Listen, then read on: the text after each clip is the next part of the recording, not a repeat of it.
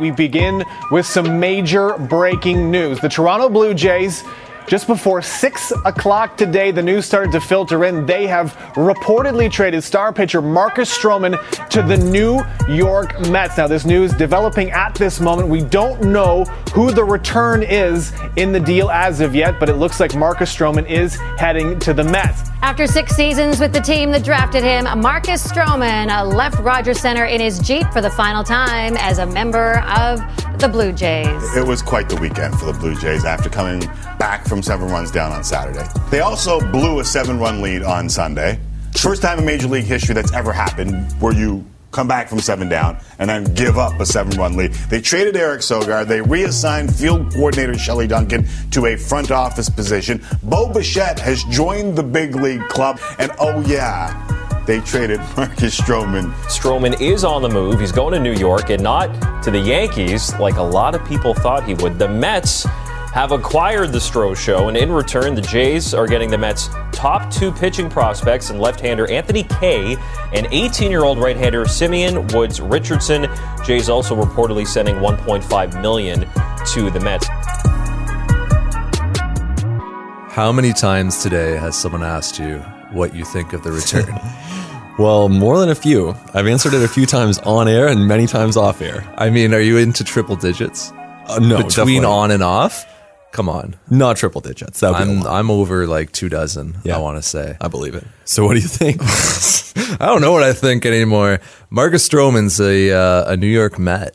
That's something I didn't think I would be saying. Ben Nicholson Smith, I'm Arden Zwelling. At the letters, of course, brought to you by the all new 2019 Ford Ranger. I didn't think I'd be saying Marcus Stroman's going to be a New York Met. no.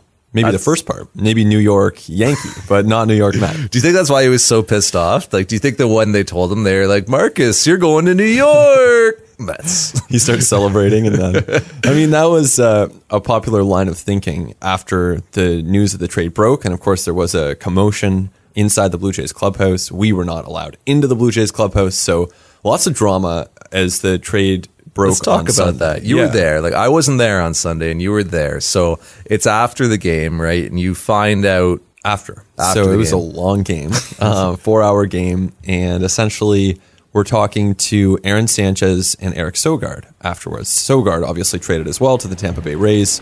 And before we get to that, first pitch to Teoscar Hernandez is swung on and missed for strike one. According to Jeff Passan of ESPN, Eric Sogard is just walking around the tunnel. He's been traded to the Tampa Bay Rays. Wow. There you go. How about that? Yeah. They love those Swiss Army knife kind of players. So after the game, you come down from the press box, go down to the clubhouse, but you weren't allowed in the clubhouse. So that's got to like get you know you thinking something weird's going on. No doubt. And I thought it had to do with the Sogard trade because if they put Sogard in a neutral setting, mm. he's accessible to absolutely everyone. Right. Rays, of course, the team to which he was traded, are playing on the opposite side of the field. So the Rays were there, the Blue Jays were there. Everyone wants to talk to Eric Sogard. So Sogard's in the interview room. Aaron Sanchez is in the interview room.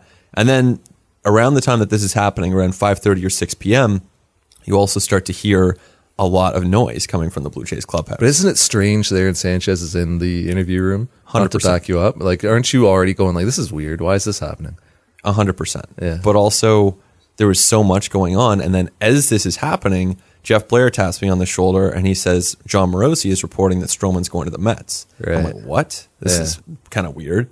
So at that point, we try to get into the clubhouse, can't get in, not allowed in, which is exceptionally rare. Yeah. And honestly, like that's definitely in violation of the rules set out by Totally. teams and the Baseball Writers Association of America. So that's a whole other side story. But um, we weren't allowed in, and there is this noise coming from there. So And- this is after Sanchez has talked in the press room.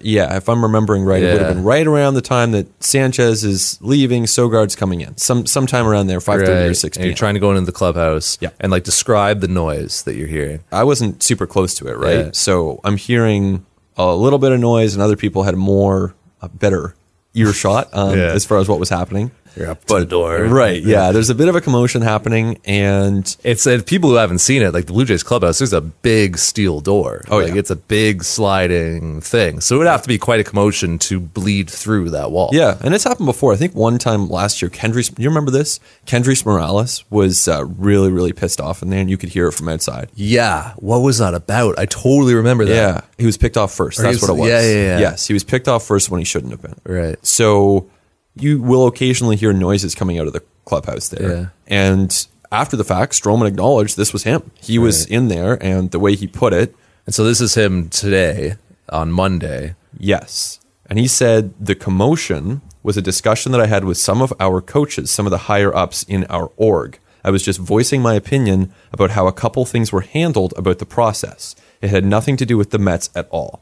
Like I said, it happened kind of quick. It's not enough information, man. It's not enough. Do you think he means like the process throughout the last month or so, or does he mean the process of them specifically telling him in that moment? If I had to guess, it would be the last month or so. Yeah. Yeah. So this has been pent up for a while. That's my and sense. And he was just like, "This is my last chance to let you know to your face, like how I feel about how this has all gone down." Yeah. And he said later it was a, a moment of frustration. It happened in an instant and was gone in an instant. So he's saying that, you know, he has no hard feelings right now for the Blue Jays and their front office and their coaching staff. And that's what we have to go on. This is bizarre. Very bizarre, right? Like so, so bizarre. This is so weird. I wish I was there. Man, it was like, yeah, it was one of the weirder days that I've honestly had covering the Blue Jays. And later on in the podcast, we're going to have Jim Callis of MLB.com who's going to tell us a bit more about Anthony Kay and also about um, Simeon Woods Richardson, whose name I'm going to get right one of these days. He's got too many names. As a fellow hyphenated Right. name haver, can you guys just quit rubbing it in our face with all the names? well, I can't hate on anyone with a hyphenated name, nor would I want to. It's- I like the name. Fewer names. How are they going to stretch that all onto the Cy Young Trophy in 2025? Yeah, it's like too uh-huh. much. Get there first. So you guys never even get into the clubhouse at all. No. And so Stroman at some point comes out. Yeah. Storms Bass. Oh, yeah. Looks just determined to get the hell out of there. Yeah, he's moving quickly. Just walks Yeah. straight through and uh, heads down to the player parking lot, gets into his, I think it's a Hummer, and drives away. wow. Because Yeah. usually in a situation like this, you would get to go into the clubhouse, kind of get a sense of the vibe and the scene Yeah. and the mood and what's going Right. on. Or ask them, hey. Marcus Stroman was traded. What do you think about this? Yeah. Very bizarre. Do you think Aaron Sanchez knew what was going on when he spoke to you guys? I have no idea. I will say this Sanchez was very accommodating and seemed to be in good spirits and happy. He just had a really He good start. be. Really, really good start. Struck out 10, yeah. Struck out 10. He, and, you know, we can get more into this later, but Sanchez looked really good. Crowd getting into it early in this nothing nothing game, looking for Aaron Sanchez. Six straight strikeout. 2 2 pitch, swing and a miss. He got him with a curveball. And he screams, Let's go, as he walks off the mound into the Blue Jays dugout. Aaron Sanchez has struck out the first six batters of this ball game. We go to the bottom of the second. you come into a game, you strike out the first six hitters you face, whether or not you believe that Sanchez is a starting pitcher, Yeah. you have to be intrigued by what he could do in a short stint because the Rays are not a bad team, and he struck out 10 of them, including six in a row. So you're saying that one outing was enough to repeak some trade interest, do you think? Yes. I mean, Ross Atkins said as much on a conference call uh, that we were on not Yeah. long ago, um, saying that every team in baseball would want Aaron Sanchez. I don't think that's an exaggeration. I mean, the extent to which they want him, what they would give up, I can't say, but it certainly seems like Aaron Sanchez is drawing interest. And I think, like, in today's game, it doesn't take much for a player to change their trade value because teams aren't looking, you know, at ERA, the fact that he allowed four earned runs. They're looking Right. at stuff. What is he doing right now? And his stuff looks good right now. But don't they have a bulk of like 18 to 20 starts from earlier this season where the stuff didn't look like peak Aaron Sanchez stuff at all? So wouldn't a team just say, well, okay, like I'm going to need you to see you repeat this. You don't have an opportunity to do that before the deadline. I think that they would try to buy low on him Yeah. for sure. And you're not going to see the full price that the Blue Jays might want. But man, y- you see the four starts that he's had since the All Star break. And the first one, two walks. Second one, one walk. Then zero and zero. He's not walking anyone. Right. And I know even still, he leads the American League in walks. So it's not it's not like he's got pinpoint command. And he probably never will. But he's trending in the right direction, and that's got to be intriguing. If I'm the Blue Jays, like I am just assuming that the offers that they're going to get from probably aren't going to be premium offers and aren't going to be great. I'm probably hanging on to them unless you see something that you're like, oh no, we got to jump on this. Particularly after the Stroman return, and we'll get into this, seemed a little light. Yeah. I don't think that I'm selling Aaron Sanchez for pennies on the dollar here. Yeah, and that's fair. But I, I think that let's say three weeks ago, I would have said like five percent chance or something. Yeah. Like pretty remote. And now I, I could see it being 50-50. So the Stroman return, I was expecting probably a top 100 guy to be involved Sure. in that. And I'd like even what is a top 100 guy, right? When you talk about there's different, you know, scouting services and teams have their own opinions and their own rankings. And obviously the Blue Jays targeted these players that they got back and really wanted them. But I think just you look at the return on face value, it's light. Yeah, I think that's fair to say, right? Because Anthony Kay, the prospect who's closer to the major leagues, uh, is regarded as maybe a guy who projects into the middle of a rotation. You don't find anyone who says this guy's going to front a rotation. No. Yeah. Yeah. And so that's the more certain of the two. And then in Woods Richardson, you have someone who has a lot of upside. He's very, very young. He's still just 18, even though he was drafted last year, and he's already producing. So you love the upside. But he's 18. He's not going to pitch in the majors next year. Probably won't pitch in the majors in 2021 either. So you're looking at a project there. And the Blue Jays obviously believed him in en- enough to make a very big bet on him, but there's uncertainty there. Elvis Luciano pitched in the majors at 19. Yeah, there's some mitigating circumstances around that one. Yeah, no, he's going to be in a race with like Eric Pardinho for like who can be the 2000 born guy to get here and be a starting pitcher for the Blue Jays. Uh, he's what you'd call, you know, a helium guy and that he's risen the ranks, you know, quite a bit. And he's come on and I think he's got a lot of the like tools that you know uh, evaluators and, and people in front offices are looking for when you look at you know velocity and you know potential and upside and, and spin rate and things like that. I mean the test with him now is the Blue Jays have to build him up and develop him and help him get the most out of it. Like he is, you know, he's a prospect, but he's also a project. Yeah, and I think if you were to say that Anthony Kay is the centerpiece of this trade, that would be a, little disappointing, right? Right. So, But he sort of is because he's In a sense. right. In a sense, he's the more certain guy. But if you were to say that this guy who projects as probably a mid rotation starter is what you get back from Marcus Stroman, who at his best might be considered a number two or number three, like Marcus Stroman could legitimately start playoff games. Yeah. Um, so I think you could say Stroman's a two or three right now. He's got a year and a half of control. Um, there's a lot to like about Marcus Stroman. His trade value was really high for a lot of reasons.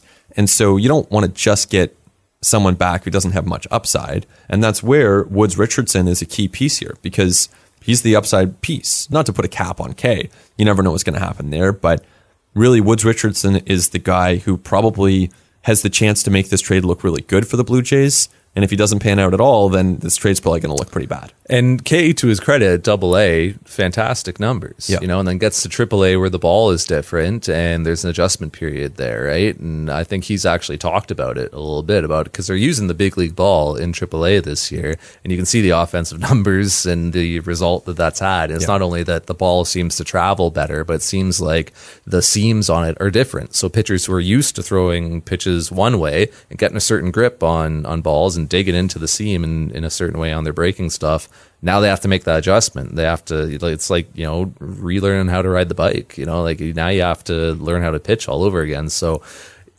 if he's able to overcome that and if he's able to replicate even close to what he did in with his double A numbers, I think he is a top 100 guy, you know, and I think he is a guy that the Blue Jays are going to feel really highly about. There is just a bit of question there as to whether he's going to be able to do that. And like, look, if we're sitting here this time next year and Woods Richardson's taken steps forward and he's continued to demonstrate the, you know, the spin rate and the velo and if he fulfills how well he projects, we could be looking at two top 100 guys that just aren't that right now. Yeah, exactly. And I would have viewed things similarly to you in the sense that I would have expected the Blue Jays to get a top 100 guy back. And you hear them linked to Deivi Garcia of the Yankees, uh, who was ranked, I think, 69th among all prospects in baseball by Baseball America. And that was a player that they had interest in. Yeah. And so, of course, the Blue Jays were going to try to get the best offer they could. And Ross Atkins said it came down to about four teams. The Mets stepped up with an offer that they liked.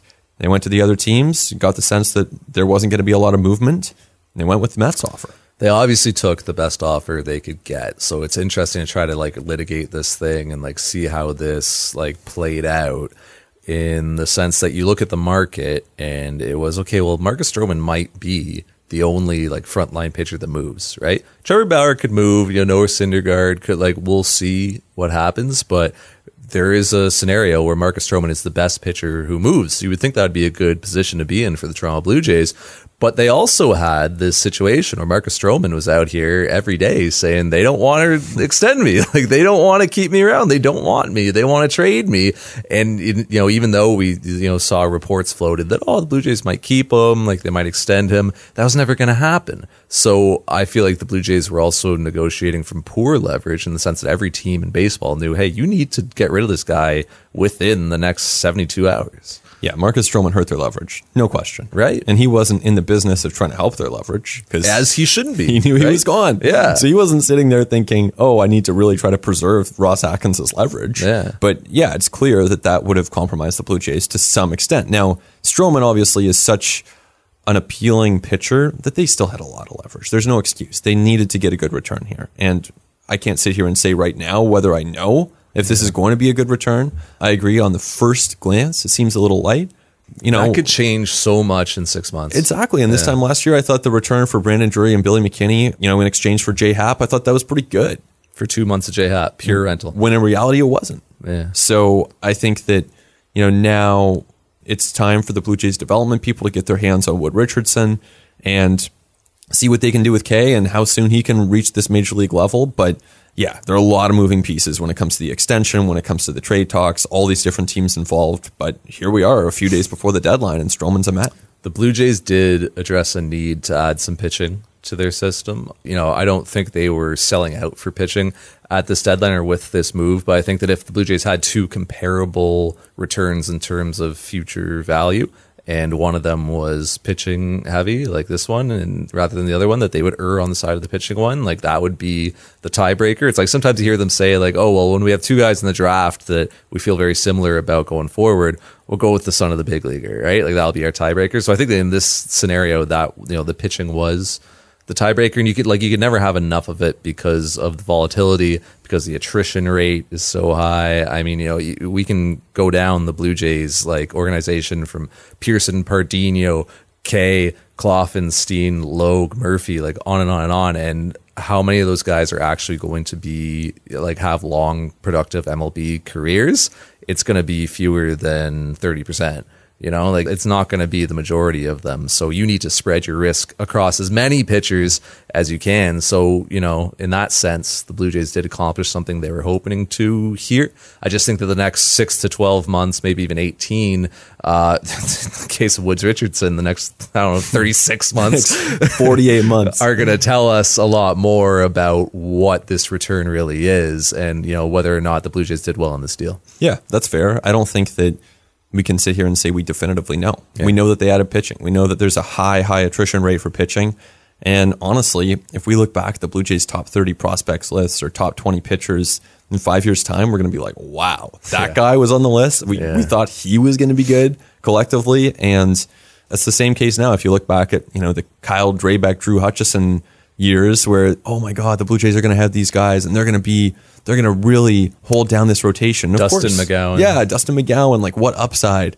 Okay, like the upside's there, but it's really hard to convert that. And so the Jays want to have this volume of pitchers and hope that if they have 15 or 20 really, you know, intriguing arms, that maybe five of those become legitimate big league options who can make an impact. particularly because in 2022 or whenever this club is hoping to contend for an AL East title again, they're not just gonna like install five starters and be like, "Oh, we're good." You know, like you're gonna need eight, nine, ten, maybe even twelve. You know, and by that point, maybe the opener is more prevalent, and maybe you're doing things differently, and you're constructing your pitching staff differently than you are today. Maybe you know different things are valued in terms of like right now you see a lot of guys doing like the fat the four seamers up in the zone, Yep. breaking stuff down. That could change to east west again, right? Sure. Like so this is where the development side of it comes in. You get guys with these tools, with these instruments that they can use the things that you're looking for, and now you have to, you know, build them up and help them fulfill their potential. Yeah. absolutely. And we're going to see a lot more trades, I think, beyond the Stroman one. So this return is going to be part of a broader puzzle that Ross Atkins and the rest of the front office are trying to put together here. But we saw it already with Eric Sogard being traded for a couple players to be named. I think we'll see it more in the next couple days where they're going to be adding more to this system. And we'll see how much of it's pitching. We'll see how much of it's position players. But they have the chance to continue adding here. Do you think Ken Giles' value has been hurt significantly by his unavailability on Sunday? Yeah. And I would extend it beyond Sunday just to the entire month of July, Yeah. where he goes out there three days in a row in early July, second, third, fourth, and then after that, he misses nearly two weeks. I think that's a big yellow flag for teams. And the way he's looked since has been kind of off and on. And the fact that he was not available on Sunday is not a good sign for his trade value.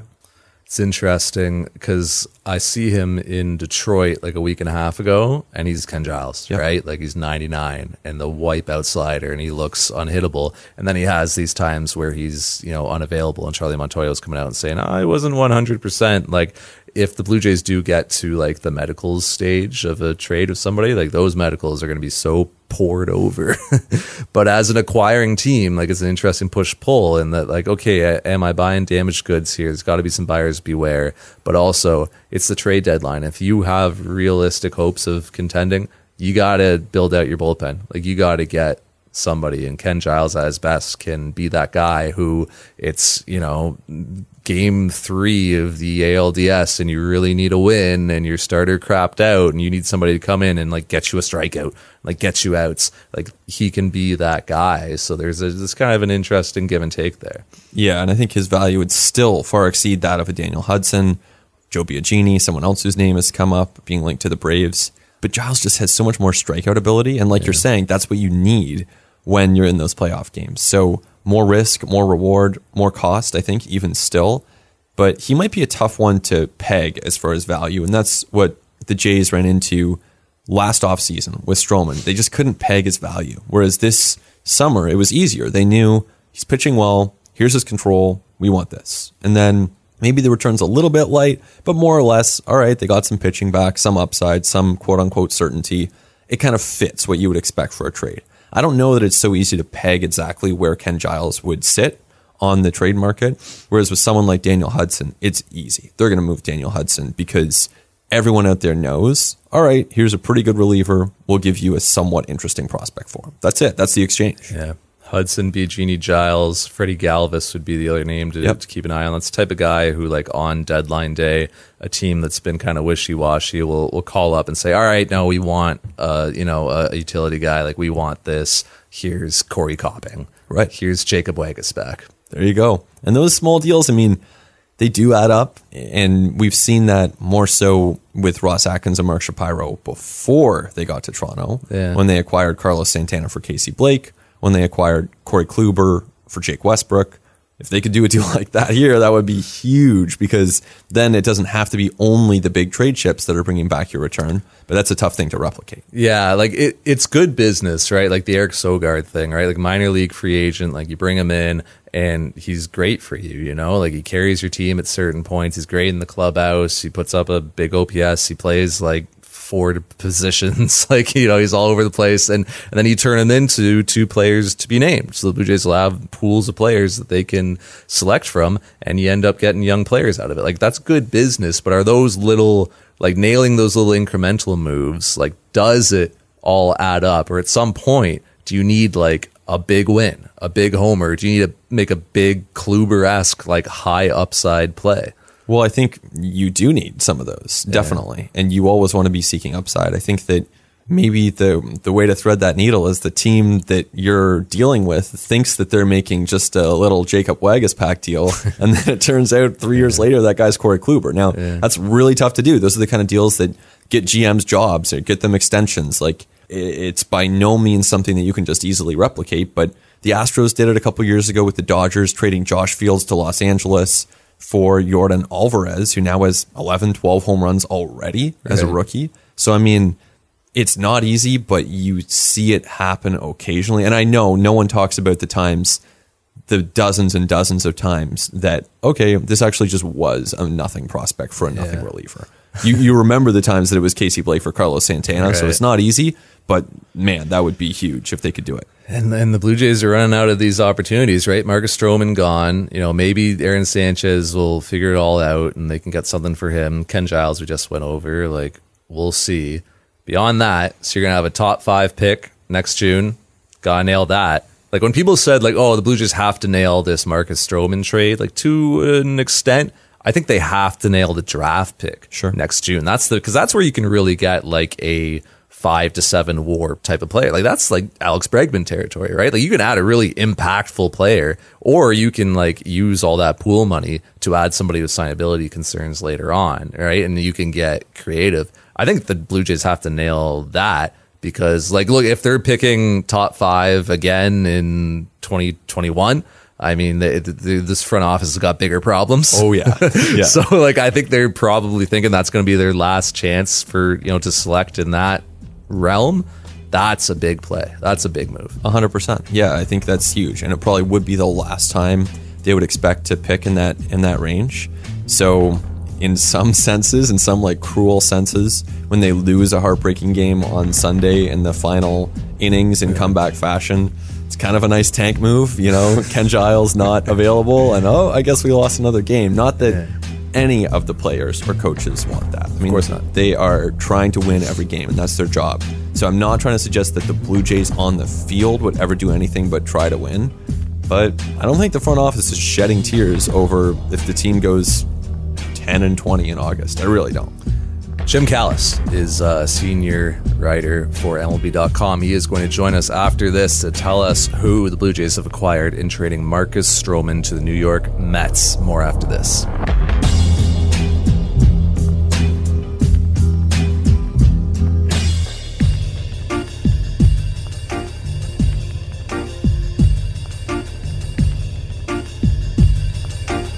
Jim Callis joins us, senior writer for MLB.com at Jim Callis MLB on Twitter. Thanks so much for taking the time. Uh, we need someone to tell us just who these new Toronto Blue Jays are. Maybe we can start with Anthony Kay. I assume you were on him coming out in Connecticut, and then he has the Tommy John surgery. How did that impact his outlook as a prospect?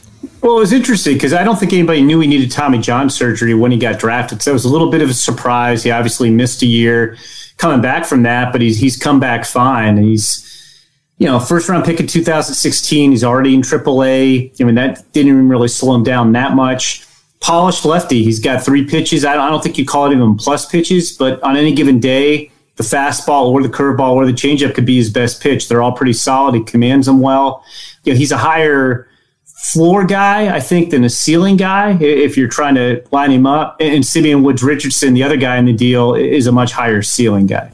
With Kay, sticking with him, where would you project him to be in maybe a year or two years' time once he is in the major leagues and kind of starts establishing himself? What do you think the Blue Jays are getting here in Anthony Kay? Uh, yeah, I think on the high side, you know, maybe he winds up being a number three starter. Although you put these labels on starters always crazy because it really depends on what your rotation looks like. He might be your number one starter if you don't have a lot of pitching. But I mean, I think in a typical rotation, the upside would be that he'd be number three. More realistically, probably number four. He's a, he's kind of that classic lefty. I wouldn't call him crafty because it's not like he's throwing 86 miles an hour and, and doing it with mirrors. But you know, eh, there's no plus pitch. It's more just the mix of three solid pitches and knowing how to use them. I I think he fits somewhere in the middle of a rotation. It's getting harder and harder to find a pitcher in today's game who hasn't had Tommy John surgery. For a guy like him who had one that it sounds like came a little bit out of the blue and was a little bit of a surprise for a lot of people. Does that give you concerns for durability going forward, or is it almost a he got out of the way type of thing? Yeah, I, I- you know, I mean, some guys wind up having two of them, but um, yeah, I guess in some ways you almost look like, hey, he got it out of the way because it seems like almost every pitcher gets hurt at some point. So at least it's behind him, you know. And like I said, it didn't really slow him down too much. He obviously missed a year, but he's moved very rapidly since he came back. So I don't think it really leads to any concerns going forward. With Kay and with any pitcher, you're always hesitant to kind of put a cap on their ceiling, as you were saying. But if you were to compare him to anyone in the major leagues, I mean, obviously we're not talking about a Clayton Kershaw here, but is he a Wade Miley? As, as you've talked about and researched, um, watched Kay pitch, does anyone come to mind as a potential comp for those of us who are more used to watching the major league side of things? Yeah, I haven't heard a great comp on him. Um, you know, Wade Miley's interesting because are we talking about like good Wade Miley, bad Wade Miley? He's often the same guy in the same season. You know, I look at him as a guy who I don't think he's necessarily ever going to be the ace of your staff or, you know, be that guy who goes to, you know, the all star game every year.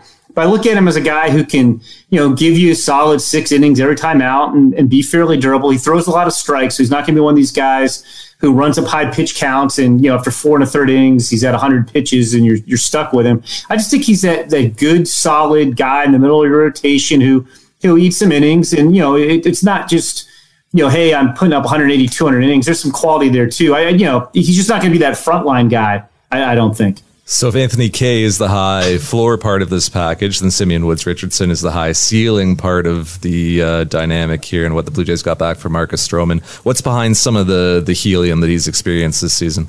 Yeah, you know, he was a second round pick out of Texas high school last year, just kind of like Adam Kloffenstein, you know, who the, the, the Jays drafted themselves. He signed for $1.85 million. He was an over slot guy. You know, like a lot of the high school right handers tend to get pushed down the draft and then get overpaid you know, he's six foot three. He's really athletic. He's already touching 97. I think once he fills out, he'll probably be a consistent, you know, 93, 95, 96 type of guy. He's got, you know, a really promising curveball that looks like it'll be a plus pitch when it's a finished product.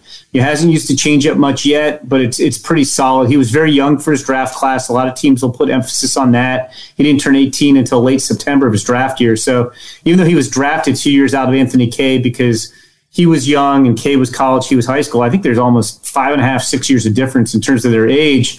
Um, you know, he's already throwing strikes, so it's not like you have this guy who's got this live arm and you're, you're you know, he's a long term project. I think his strikeout to walk ratio is something like five and a half to one.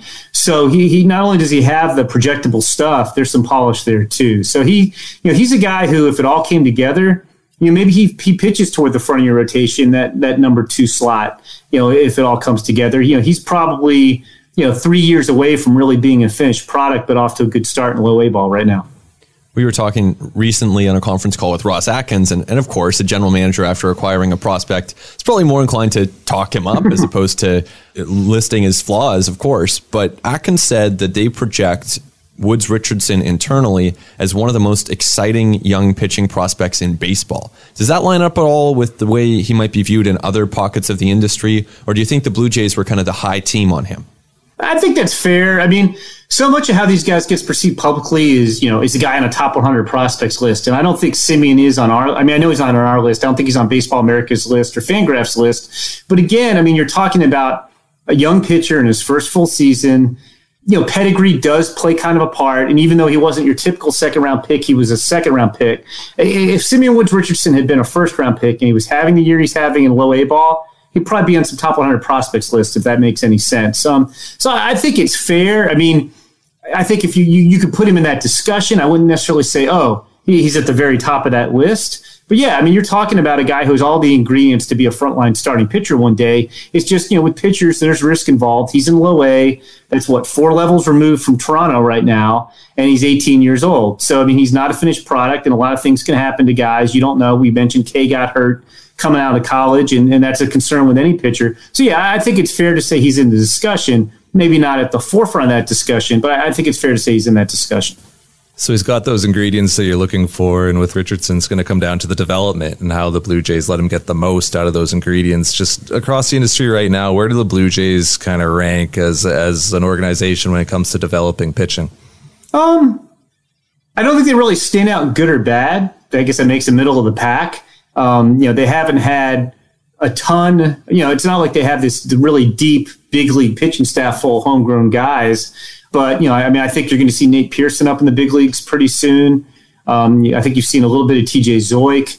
I don't know if you really count Anthony Kay will count as a Blue Jays developed pitcher because he could be up there pretty quick too. But um, you know, I don't think they stand out either positively or, or negatively. You know, I think the interesting thing is, you know, I told I, I said he was part of that same draft class as Kloffenstein. They both came out of, of Texas high schools, and the Jays elected to put Adam in short season ball, which which some organizations will do, and they'll bring their high school guys along very slowly. Whereas the Mets put Simeon in low class A. I mean, they obviously aren't going to demote Simeon, but I would think they maybe, you know, Adam Kloffenstein probably goes to low class A next year, and Simeon Woods Richardson's already been there. On a bit of a different note, Jim, uh, the Blue Jays today are promoting Bo Bichette to their major league roster. Uh, obviously, one of the top prospects in baseball can do a lot of things on the field. What are you expecting to see from Bichette once he's at the highest level? What do you think his biggest strengths are? What do you think his biggest challenges will be?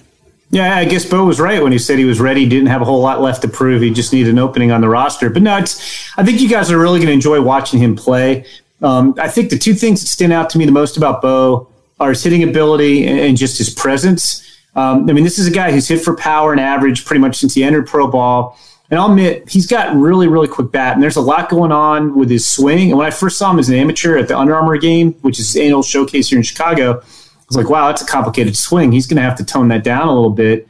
And he hasn't had to, I think, because the bat's so so fast and he's good hand-eye coordination. And he really puts the bat on the ball. It's almost like it's it's a timing mechanism. So I think he's going to hit the ground running. I mean, as you guys have seen with Vlad, who's one of the best prospects I've ever seen, it doesn't necessarily mean they're going to be like a superstar right off the bat. But I, I don't think Bo is going to be overmatched. Um, I don't think it's going to be a case where he's going to go, you know, five for 52 and look like he doesn't know what he's doing have to go back to AAA. I mean, he's he, he's going to look like he belongs. And the second thing is, like I was saying about his presence, Yeah, I don't mean this in an arrogant way, but he's going to feel like he belongs. And this is obviously a guy who grew up around the game.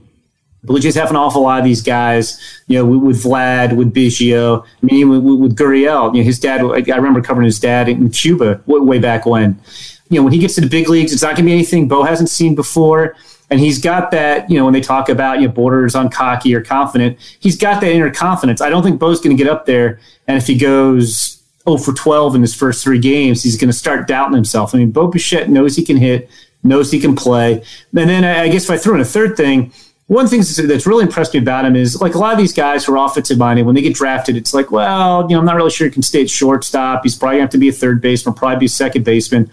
And and really with today's showcase mentality where it's all about taking BP and pitching to the radar guns, a lot of guys focus on their offense a lot and not necessarily the rest of their game.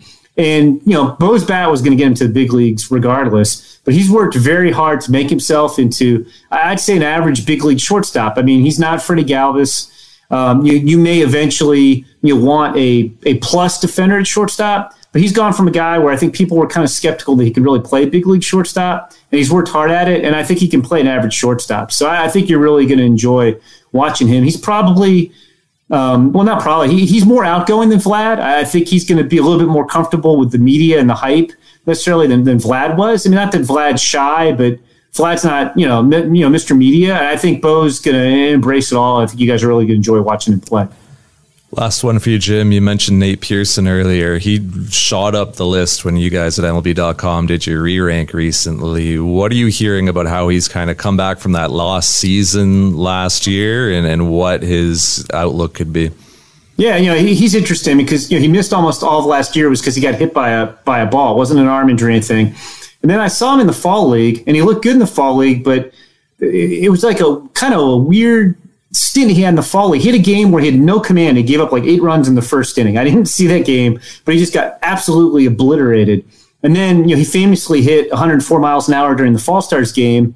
And I think Pete Alonso homered off him off like 103 mile an hour fastball. So I didn't always see him dominate, but I was talking to a scout recently who said that the scout personally and his organization as a whole felt like Nate Pearson was the best pitching prospect in all baseball. That's how high they were on him. And I mean, you, you, see the numbers, the stuff's spectacular, and he throws about as hard as any starter. The breaking ball's really improved. I mean, the, the stuff and the way he's commanding it this year, which was kind of a question coming out of junior college, and we really didn't get to see much of him last year, has been pretty spectacular.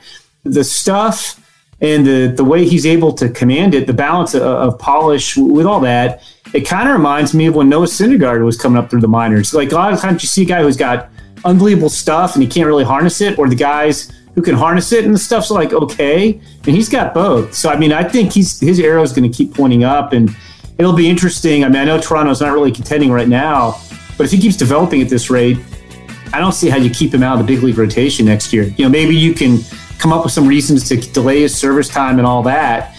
But I mean, at this rate, I mean, by midseason next year, he's got to be in Toronto's rotation. Jim Callis is a senior writer for MLB.com. Get him on Twitter at Jim Callis MLB. Thanks so much, Jim. Oh, yeah. Great talking to you guys.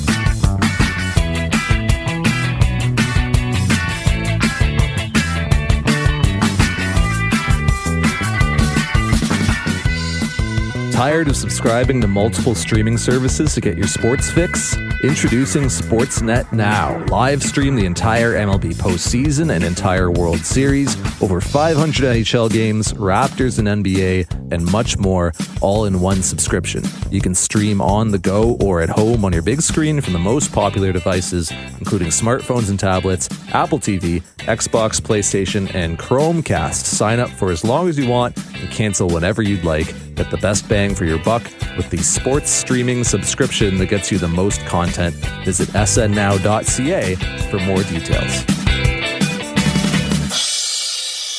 This is at the letters brought to you by the all new 2019 Ford Ranger with the available FX4 off road package, which comes with the terrain management system and trail control, which provide essential off road technology.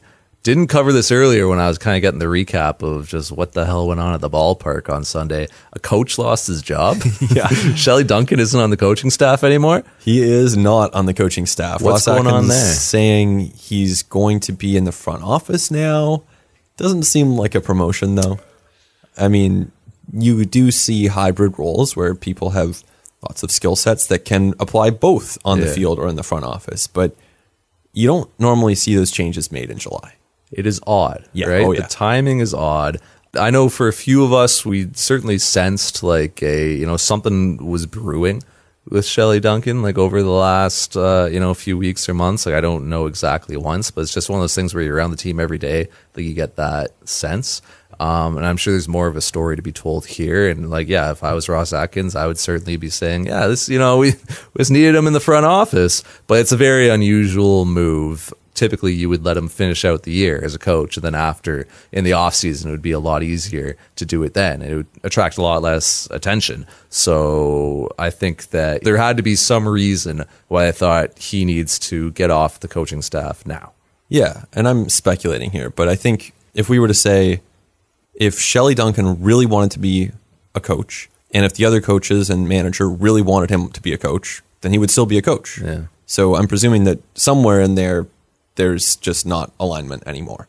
And I don't know what the full story is. But yeah, as this was all unfolding on Sunday, I am kind of hearing also that this is happening as far as a change on the coaching staff. And my understanding is this is not related to the Marcus Stroman frustration that he expressed um, to members of the Blue Jays front office and coaching staff. And Stroman, when asked about it on a conference call, said that he didn't even see Shelley Duncan. So just as far as anyone wondering if those two things are linked, it doesn't appear that they're linked. And as Yeah. you said, it seemed like things might have been brewing before that. But still, it just adds to the bizarre, bizarre nature of this day where, eh, you know, as if they didn't have enough going on already, they're having changes to their coaching staff.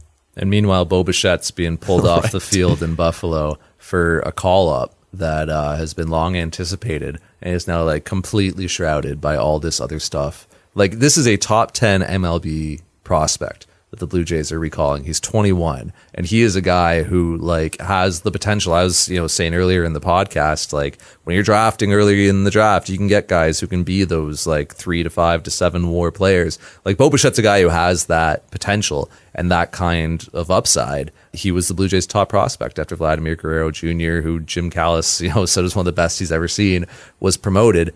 This would be a really big story if it hadn't happened on the day that Marcus Stroman was traded and blew up in the clubhouse, and Shelley Duncan was removed from the coaching staff, and nobody was allowed into the clubhouse after the game. Eric Sogard traded. Like there's so right. much going on. And Eric Sogard is in the mixed zone in neutral territory between the two clubhouses. Oh yeah, he's wearing Blue Jays shorts and like talking about the Rays as if he's on the team. It's like, what's happening Yeah. here? He's in total limbo. But yeah, and I know you wrote about this at Sportsnet.ca, but really, Bichette gets overlooked or got overlooked certainly in this instance, and to some extent has been overshadowed by guys like Vlad on his way up. But it's crazy. Like we're in the final segment of our podcast talking about Bo getting promoted. Yeah. In what other world would this happen? Like this is normally this is like the news of the day. This is the most headline making crazy thing, but there was just that much happening with the Jays. Yeah, if the Blue Jays had done this like last Thursday, Oh, we would have been like, oh, like let's get Amal on the phone. Like we might need to do an emergency podcast. Right. Bo Bichette's coming up. Like it would be a really big story. Like this is uh, you know, when you think about what could be the core of position players for the next good Toronto Blue Jays team, he's part of it. like the Blue Jays need to hit on Bo Bichette. Like he, they need him to help lengthen out that lineup along with Vladimir Guerrero Jr., Lourdes Gurriel, Cavan Biggio, maybe Jordan Groshans at some point. Like he's a guy that you know the Blue Jays have invested a lot of time and resources into. The Blue Jays are really high on, and people in the game are really high on. Uh, and he is somebody that the Blue Jays need to be good. Absolutely. Yeah. And the expectation is that he will be good. Yeah. But as we've seen with Vlad Jr. and Danny Jansen and Cavan Biggio, it's not a straight line. So I think that it's safe to say that Bichette will have some struggles as he comes up, but it's going to be fun to watch him. And I think that, Oh, he's going to be a fan favorite right away. I, I agree. Like I think people are like people who haven't watched him play a lot, and like we're fortunate enough that we do get to see him. You know, if we're in Buffalo or New Hampshire or whatever, like I saw him play in Lansing. Like he's a lot of fun. Yeah. you know, like he is really like a, you think about that. I don't want to say cockiness, but like that confidence that Marcus Stroman had. You know, like that a little bit of that swagger, right? Like that Josh Donaldson had. Like he's trying to kick your ass.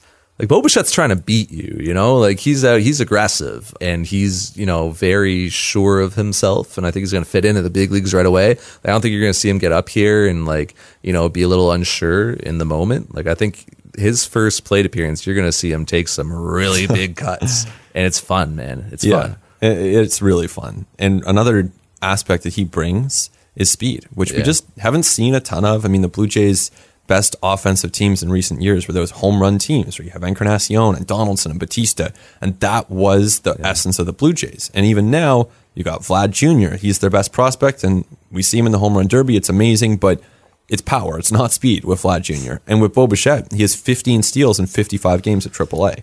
So you project that over a full season in the major leagues. So 40 steal, 45 steal guy. Now, it's not to say that he's going to keep that up. He's 21 years old. He might slow down. But for now, he's fast. He's a shortstop. He can hit. That's a good combination. That's an element he added to his game rather recently. The Blue Jays challenged him one offseason and said, Hey, we want you to be faster and we want you to steal bases. And he said, Okay. And he went and got faster. Did the same thing defensively. Coming out of the draft, it was this guy's a second baseman, this guy's a third baseman. He's not going to stick it short. Now people will tell you, you know, he could, he might be able to stick it short. You know, like he's really made some improvements there.